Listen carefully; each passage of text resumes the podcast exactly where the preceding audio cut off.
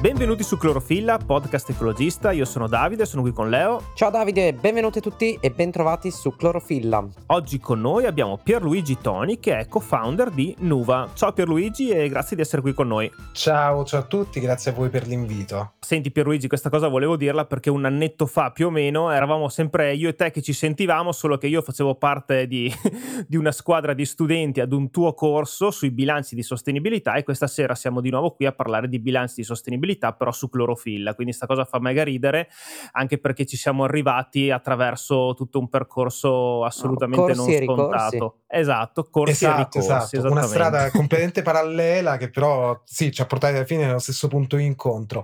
Beh, in effetti questo qui è un mondo tutto sommato ristretto, no? quello lì degli addetti ai lavori, chi si occupa di sostenibilità e quindi ci si conosce un po' tutti. Ecco. Si sostiene l'un l'altro, sostenibilità. no, vabbè, ok, no, eh, andate avanti come se niente fosse, ignoratemi. ti eh, ignoriamo, ti ignoriamo, no, Leo. No, no. Io, eh, io, farò questo ruolo questa sera.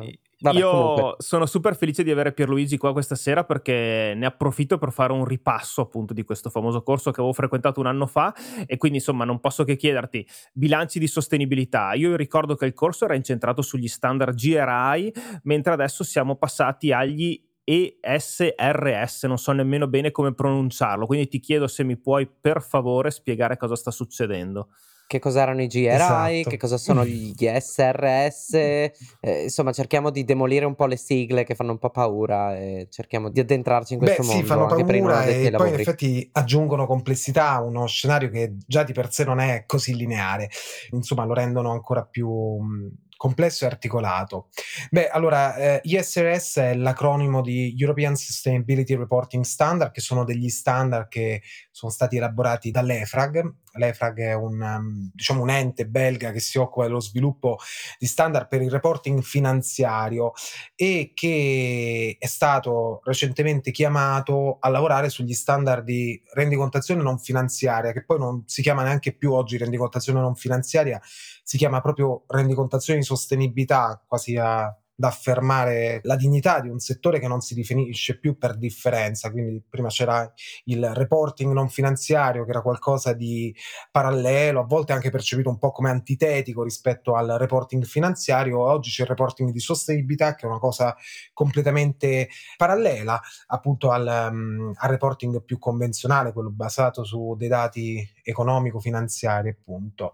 E questi standard vedono la luce eh, nell'ambito di quello lì che è un um, un cambiamento molto importante per chi si occupa di sostenibilità, per le imprese che operano all'interno del perimetro comunitario, perché un paio di anni fa si è iniziato a parlare insieme alla Commissione europea della necessità di rivedere quelli lì che sono gli standard utilizzati per la rendicontazione non finanziaria, ma in generale di rivedere proprio tutti quelli che sono i processi eh, attraverso i quali le imprese raccontano alle proprie parti interessate le proprie performance ambientali, sociali e economiche di governance. Questa esigenza nasce dal fatto che, come dire, per abilitare anche un po' quella lì che è la transizione verde, prevista a livello comunitario, viene effettivamente la necessità di migrare verso degli strumenti di, appunto, di comunicazione, di messa a disposizione di determinate informazioni che le rendessero subito accessibili alle parti interessate in maniera più immediata e più efficace, più accurata, più completa.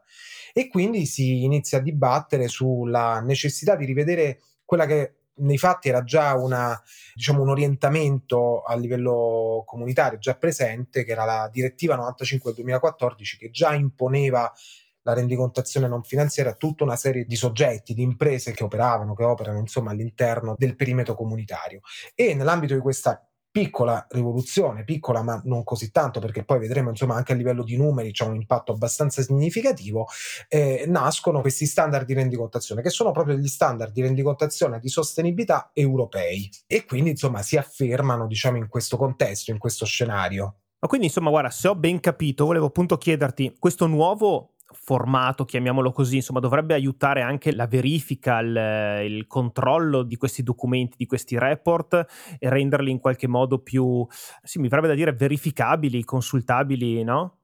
Sì, mi attacco a quello che dice Davide, proprio per evitare di scadere nel greenwashing, fare in modo che eh, anche da parte di grandi player eh, nel campo di diversi settori, eh, insomma, è facile che le multinazionali siano attive su questo settore sotto diversi punti di vista, però non so, rimane sempre la sensazione che sia qualcosa fatto eh, di facciata, qualcosa fatto perché bisogna farlo. Queste nuove verifiche agiscono su di quello? Beh, allora sicuramente alla base di questa nuova direttiva, la, la, direttiva anche ha un suo acronimo che è CSRD, Corporate Sustainability Reporting Directive, che è una direttiva che agisce appunto su, una, su un alto ordinamento preesistente, appunto la direttiva 95 del 2014, e nasce da un'esigenza di informazione, un'esigenza di informazione che viene rilevata in ambiti diversi. Sicuramente a guidare, a spingere questo cambiamento sono le istanze dei consumatori consumatori, degli utenti finali che oggi lo sappiamo più che mai sono sensibili anche a quelle lì che sono le prestazioni ambientali, sociali di una determinata organizzazione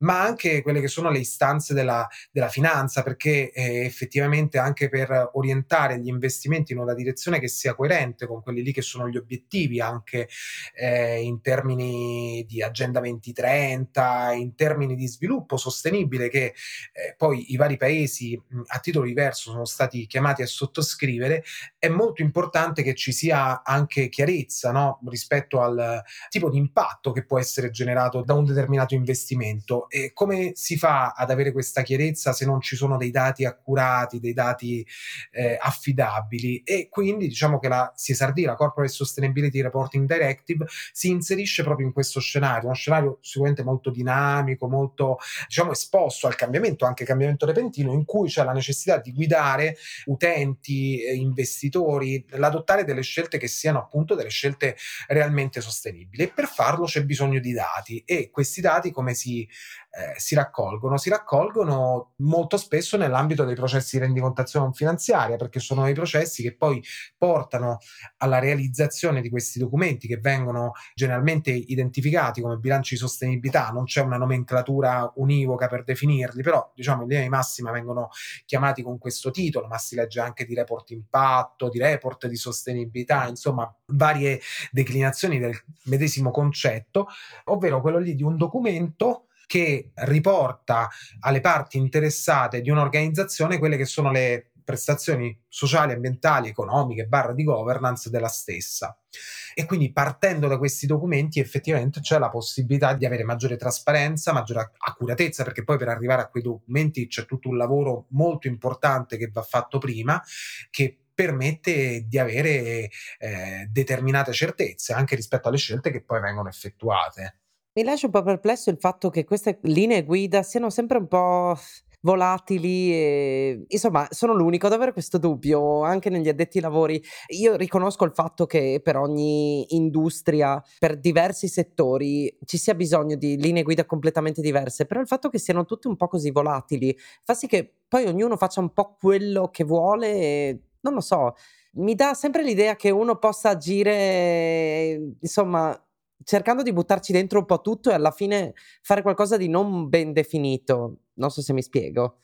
Ma è chiaro, ovviamente il rischio che, come dire, che la comunicazione di queste informazioni, la, la sua rendicontazione sia in qualche modo eh, strumentale, faziosa, eh, c'è, è un rischio reale. Proprio per questo è importante che i processi di rendicontazione, che ora sembra una cosa noiosissima, no? cioè, mi, mi, rendo conto eh, ascoltandomi mentre parlo che parlare di rendicontazione non finanziaria possa apparire anche qualcosa di molto molto tecnico, di esclusivamente eh, aperto, accessibile agli addetti ai lavori. In realtà per predisporre un bilancio di sostenibilità, che è il frutto di un processo di rendicontazione non finanziaria, le attività che vanno intraprese sono le attività estremamente anche interattive che prevedono un ingaggio di tante parti diverse e diciamo che quel rischio anche di parzialità a cui giustamente fai riferimento, Leo, che è un rischio percepito, ad esempio da tante aziende che rendicontano, che si, interrogano sul fatto che magari il bilancio che stanno predisponendo sia un bilancio eccessivamente autoreferenziale, quindi sia un, un documento magari un po' eh, come dire autocelebrativo, è un rischio reale, ma ripeto, sì, è un rischio che si può aggirare utilizzando insomma delle scelte metodologiche corrette e garantendo appunto l'inclusione delle parti interessate, il loro coinvolgimento efficace e reale che permette di uscire un po' da quella diciamo da quello spazio di autoreferenzialità eh, autocelebrativo in cui talvolta c'è anche un po' il rischio di cadere, ecco.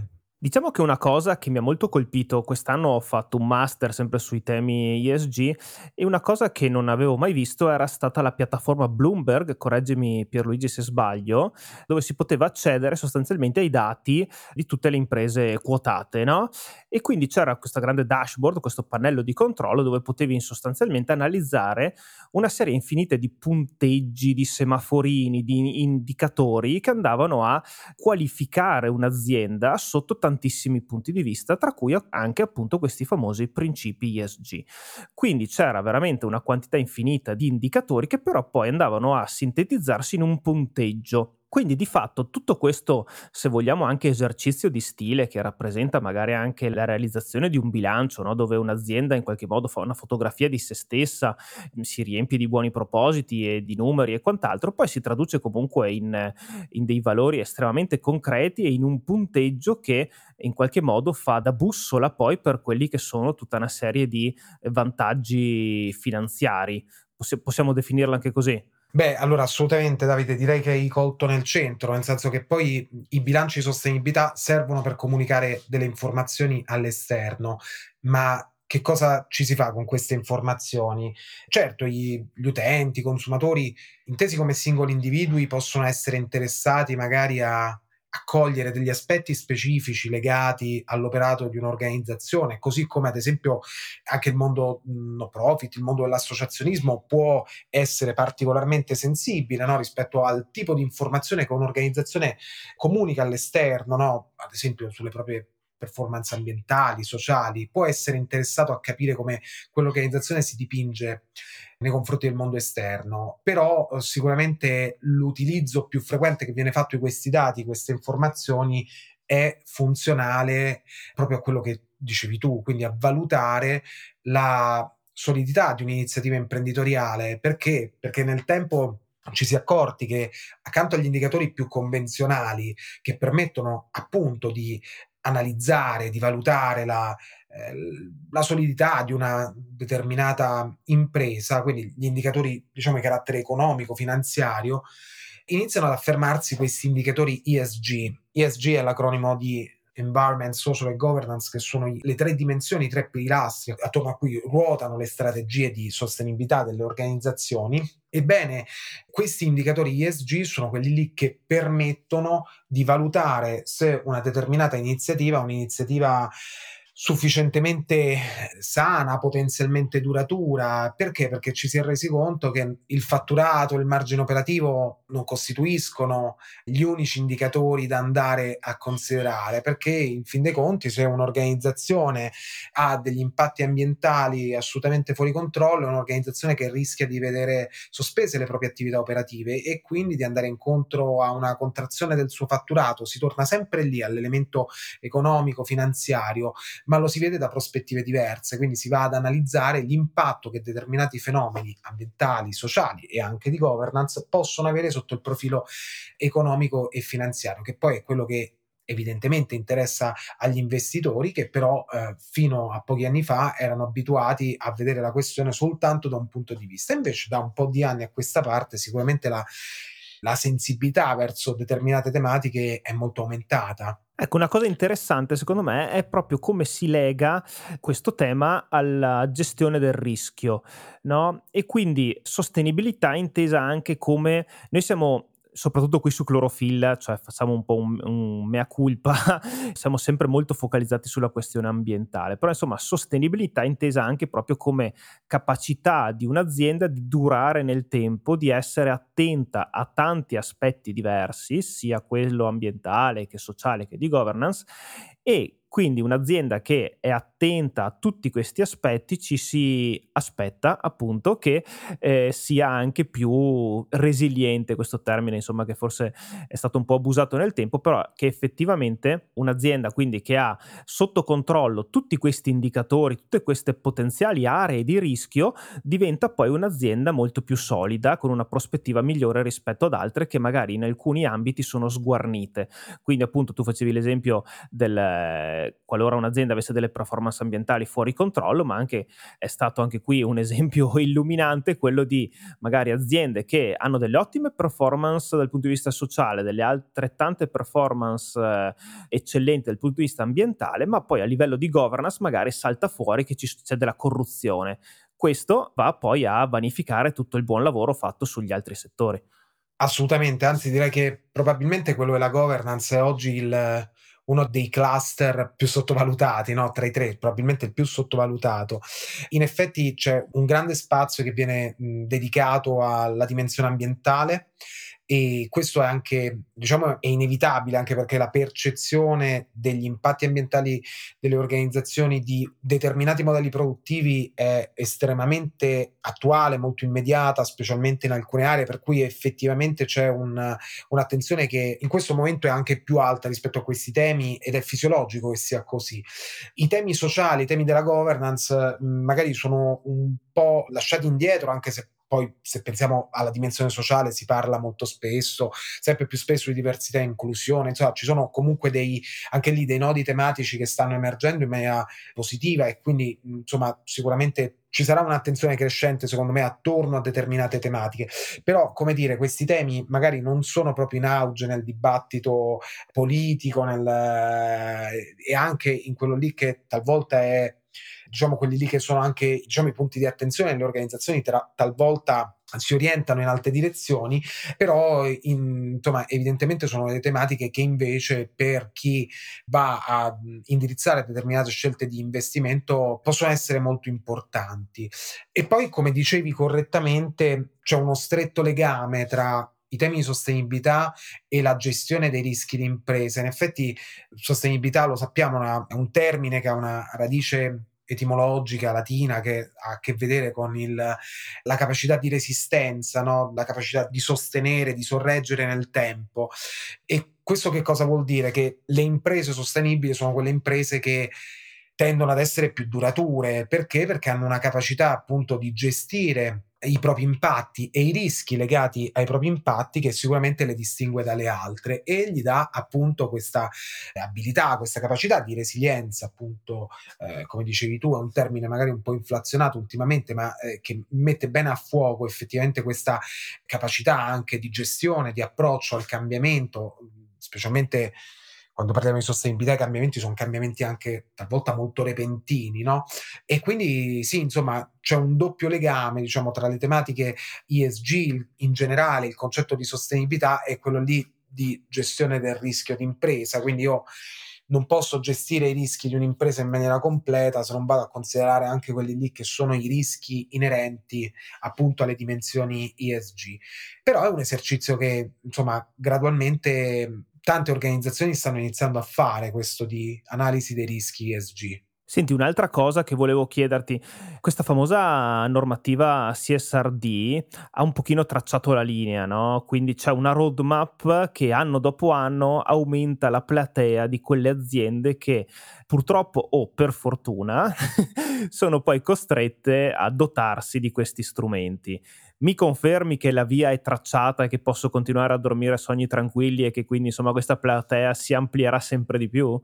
Ma sì, sì, sì, assolutamente. Diciamo okay, che dai. effettivamente le indicazioni che sono contenute all'interno della CSRD confermano questo indirizzo, quindi è un cambiamento questo che era stato già avviato con la direttiva 95 del 2014 che appunto introduceva l'obbligo di rendicontazione non finanziaria per tutta una serie di imprese operanti a livello comunitario.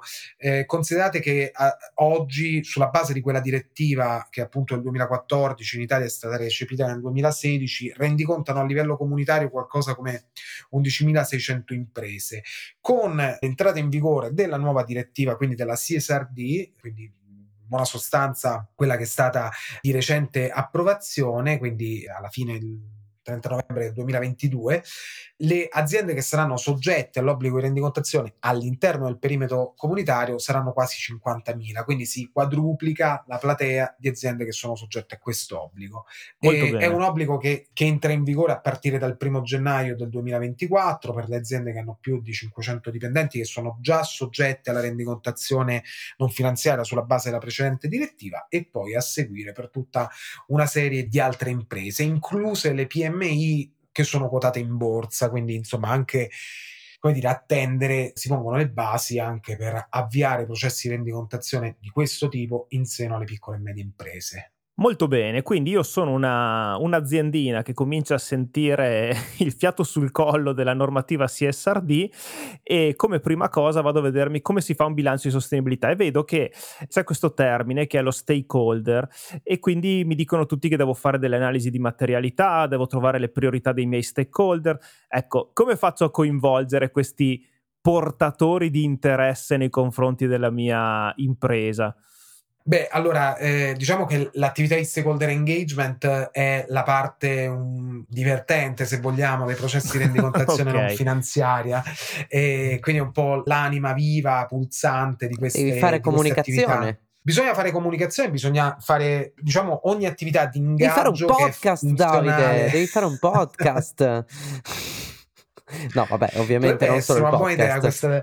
No, però effettivamente, guarda, in realtà è interessante perché possono essere svolte tutta una serie di attività che sono funzionali appunto all'ingaggio di questi stakeholder. Gli stakeholder sono degli individui o gruppi di individui che possono diciamo essere interessati o interessare le attività di una determinata organizzazione, cioè quelli che possono essere influenzati o possono influenzare le scelte di un'azienda, quelli che, diciamo, dai quali le scelte di un'azienda dipendono o che possono dipendere dalle scelte dell'azienda stessa, insomma, varie declinazioni, ma il tema resta lo stesso. Sono in sostanza quei soggetti legati a doppio filo con un'organizzazione e che l'organizzazione non può in alcun modo non consultare nel momento in cui si approccia a queste tematiche di sostenibilità.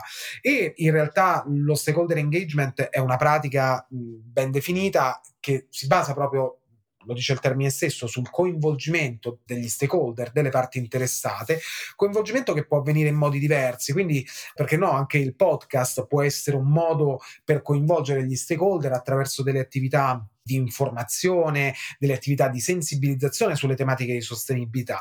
Chiaramente quegli stakeholder poi li devi consultare, cioè a cosa serve lo stakeholder engagement? Serve a percepire qual è la rilevanza, l'attenzione che le nostre parti interessate in quanto organizzazione assegnano a determinati temi, a determinati aspetti di sostenibilità che poi noi andremo a trattare all'interno del nostro bilancio. In fin dei conti lo stakeholder engagement è qualcosa di estremamente funzionale a garantire anche l'oggettività del processo di rendicontazione finanziaria, perché pensateci, io organizzazione devo predisporre il mio bilancio di sostenibilità, eh, ho davanti a me una uh, rosa di 50 temi, 50 aspetti ESG che posso rendicontare all'interno di questo bilancio. Chiaramente non posso fare un, eh, un volume enciclopedico, devo fare qualcosa di fruibile, quindi ne scelgo una decina. E come li scelgo? Li scelgo sulla base delle mie priorità, della mia percezione, li scelgo sulla base di quelle che sono le tematiche per me più convenienti da rendicontare, quindi se magari c'è un tema rispetto al quale non ho delle performance particolarmente brillanti, beh, me lo tengo nel cassetto e non ne parlo all'interno del bilancio. Ecco, lo stakeholder engagement porta oggettività a questo processo perché? Perché a decidere le tematiche da trattare all'interno di un bilancio di sostenibilità non sono più, non dovrebbero essere più le organizzazioni da sole, ma in qualche modo le organizzazioni che consultano le loro parti interessate. Ed è per questo che poi questo tema dello stakeholder engagement è così presente quando si parla di eh, bilanci di sostenibilità, ecco. Quindi capire chi coinvolgere, come coinvolgerlo, come raccogliere i dati e come poi razionalizzarli in una sorta di elenco di priorità su cui poi andare a svolgere il lavoro. Quindi è un lavoro che va fatto in maniera preliminare. È un gioco da ragazzi, Davide. Eh sì, certo. Beh, guarda, probabilmente è una di quelle cose che più facile a farsi che a dirsi, nel senso ah, che okay, okay. chiaramente ci vogliono anche delle regole, no? ci sono delle linee guida, degli standard che possono essere utilizzati per l'attività di stakeholder engagement, perché anche nel momento in cui io ingaggio le mie parti interessate, comunque corro un rischio di non oggettività perché magari vado a, a coinvolgere quegli stakeholder che sono a me più vicini, che sono eh, amici, quegli stakeholder il cui punto di vista potrebbe essere per me più conveniente.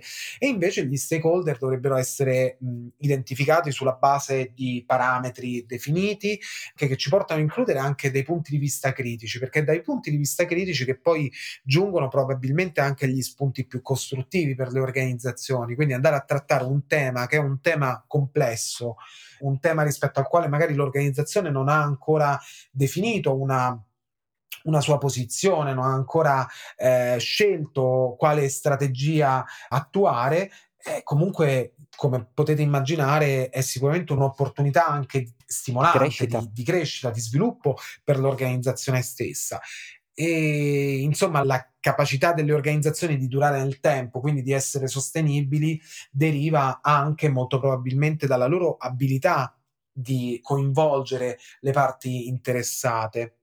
Sul tema dello stakeholder engagement ci sono insomma, vari indirizzi, anche metodologici che possono essere eh, seguiti. Probabilmente oggi le linee guida che vengono più utilizzate dagli addetti ai lavori sono le linee guida di Accountability, che è un, un'organizzazione inglese che ha sviluppato questi standard proprio per lo stakeholder engagement, che in effetti sono molto completi, molto accurati e la cosa interessante da considerare quando si parla di stakeholder engagement è proprio il fatto che possa essere un processo costruttivo per le aziende, quindi coinvolgere le parti interessate può voler dire mettersi in discussione, ma al tempo stesso, come nell'ambito di qualsiasi relazione di carattere dialettico, eh, insomma, si può arrivare anche ad una, ad una, sintesi e la sintesi in generale è una cosa insomma, che ci porta ad avanzare e quindi ancora una volta a durare nel tempo.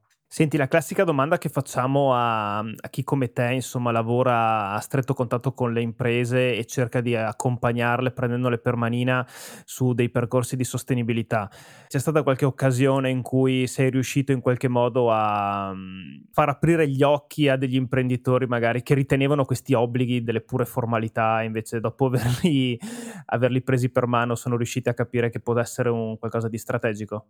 Beh, sì, devo dire che i riscontri che abbiamo quando lavoriamo su questi temi sono generalmente molto positivi, nel senso, anche se inizialmente ci può essere un po' di reticenza, in realtà poi il risultato finale è sempre qualcosa che soddisfa le organizzazioni con le quali ci interfacciamo. Il risultato finale intendo non in termini di nostro servizio, insomma, proprio eh, l'outcome, quello che a loro resta di queste attività è sempre qualcosa di, di positivo. Beh, la cosa che notiamo molto spesso è che c'è un, una sorta di pregiudizio no, da parte delle organizzazioni, anche solo quando iniziamo a fare una mappatura delle parti interessate e quindi a ragionare con loro per capire quali potrebbero essere i soggetti da andare a consultare e anche solo lì nascono tutta una serie di perplessità. Come dire, io vado a consultare queste, eh, questi soggetti, ma questi non hanno, non hanno interesse, sono sicuro che non ci risponderanno mai. Ecco, questa qui è una, è una, risposta che spesso ci sentiamo dire, ci siamo sentiti dire,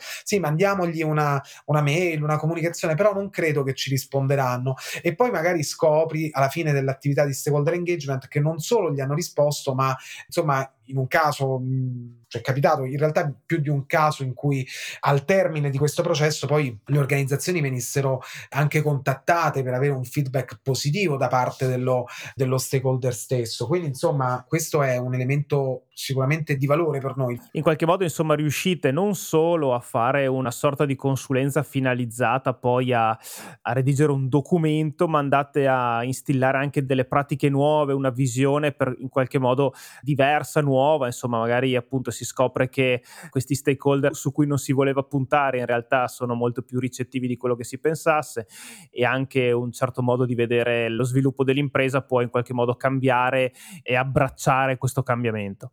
Sì, sì, te lo confermo. Molto spesso Dai, eh, i riscontri che otteniamo sono dei riscontri estremamente positivi eh, imprevisti, nel senso che le aspettative erano magari molto basse o comunque in alcuni casi neanche c'erano delle aspettative definite, nel senso che non si sapeva proprio dove si sarebbe andato a parare con quella determinata attività perché non si immaginava quale potesse essere la sensibilità dell'interlocutore dall'altro lato. Quindi sì, abbiamo questa attività, non sappiamo se ci risponderanno, se apprezzeranno questa attività di coinvolgimento e poi in linea di massima nella maggior parte dei casi il riscontro che abbiamo alla fine è un riscontro molto positivo. Ripeto, non in termini di qualità del servizio, quello è un'altra cosa, ma proprio in termini di effettivo ingaggio delle parti interessate e noi naturalmente dal canto nostro cerchiamo di facilitare quanto più possibile queste attività perché lo stakeholder engagement è comunque un'attività onerosa per le organizzazioni che lo avviano e per gli stakeholder che vengono coinvolti, cioè essere consultati per individuare la rilevanza, l'importanza delle tematiche di sostenibilità. Non è una cosa che si fa in maniera così immediata, o meglio, non è una cosa che si faceva in maniera così immediata, noi abbiamo molto lavorato per far sì che questi processi banalmente fossero completamente digitalizzati dati e quindi abbiamo sviluppato diciamo, un, un sistema di raccolta di informazioni attraverso una piattaforma web-based che permette alle parti interessate che vengono consultate nell'ambito di questi processi di partecipare in maniera estremamente user friendly, quindi con insomma, un'interfaccia che è estremamente accessibile, di facile utilizzo. Eh, questo fa sì che insomma, noi lo vediamo quando andiamo a fare le nostre analisi, le nostre statistiche, che insomma il tempo di ingaggio medio è un tempo molto ridotto, ma che comunque ci porta a raggiungere l'obiettivo finale. E quindi sì, c'è un, un, ingaggio che non è oneroso per le due parti interessate, ma che al tempo stesso è efficace perché raggiunge l'obiettivo. E quindi, insomma, cerchiamo per quanto possibile di facilitare questi processi perché poi in effetti non sono così scontati. Ottimo lavoro, ottimo lavoro. Guarda, eh, prima di chiederti un, se hai un uh, suggerimento di lettura, un libro che vuoi consigliarci, volevo solo ricordare che Clorofilla è un progetto indipendente che ci trovate sui principali social, che potete supportarci lasciando una recensione dalla piattaforma podcast da cui ci state ascoltando, oppure valutando una donazione dal link in descrizione o su www.clorofillapodcast.it. Carissimo Pierluigi, hai qualcosa da segnalarci? Beh, allora direi in linea un po' con le tematiche che abbiamo trattato, io consiglierei la lettura di Impact di Ronald Cohen ed è un libro che analizza un po' quelli lì che sono, diciamo, le nuove frontiere, le nuove opportunità legate al mondo dell'impact investing. Ronald Cohen è un, insomma, un imprenditore, un filantropo inglese che viene identificato un po' come il punto di riferimento a livello mondiale in materia di impact investing, quindi quell'investimento che genera degli impatti sociali, ambientali. E insomma, è un libro che ha avuto una grande risonanza tra gli addetti ai lavori, è indicato insomma, tra i libri dell'anno dal Financial Times. Eh, insomma, un po' sicuramente un, insomma, un elemento importante, ecco, un, un testo importante per chi si occupa di queste tematiche. Mi stai forse dicendo che il capitalismo non è un sistema perfetto? Beh, sì, è un po' cioè, l- l- il, tema attorno al quale, il tema attorno al quale gira il libro è proprio questo, insomma, la, la rivoluzione che sta cambiando in questi tempi presenti il capitalismo. Sta facendo Dai. capitolare il, capitalismo. È uno scioglilin, capitolare il capitalismo. Capitolo Dai. di un libro. No, non lo so, vabbè. Ok. Ottimo. Grazie mille Pierluigi e in bocca al lupo a tutto il team di Nuva. Grazie a voi e viva i lupi. ciao. Fantastico ciao. Pierluigi, ci vediamo presto e torna di Nuva a trovarci. ciao ciao. Ciao, ciao ragazzi. Ciao, ciao, grazie.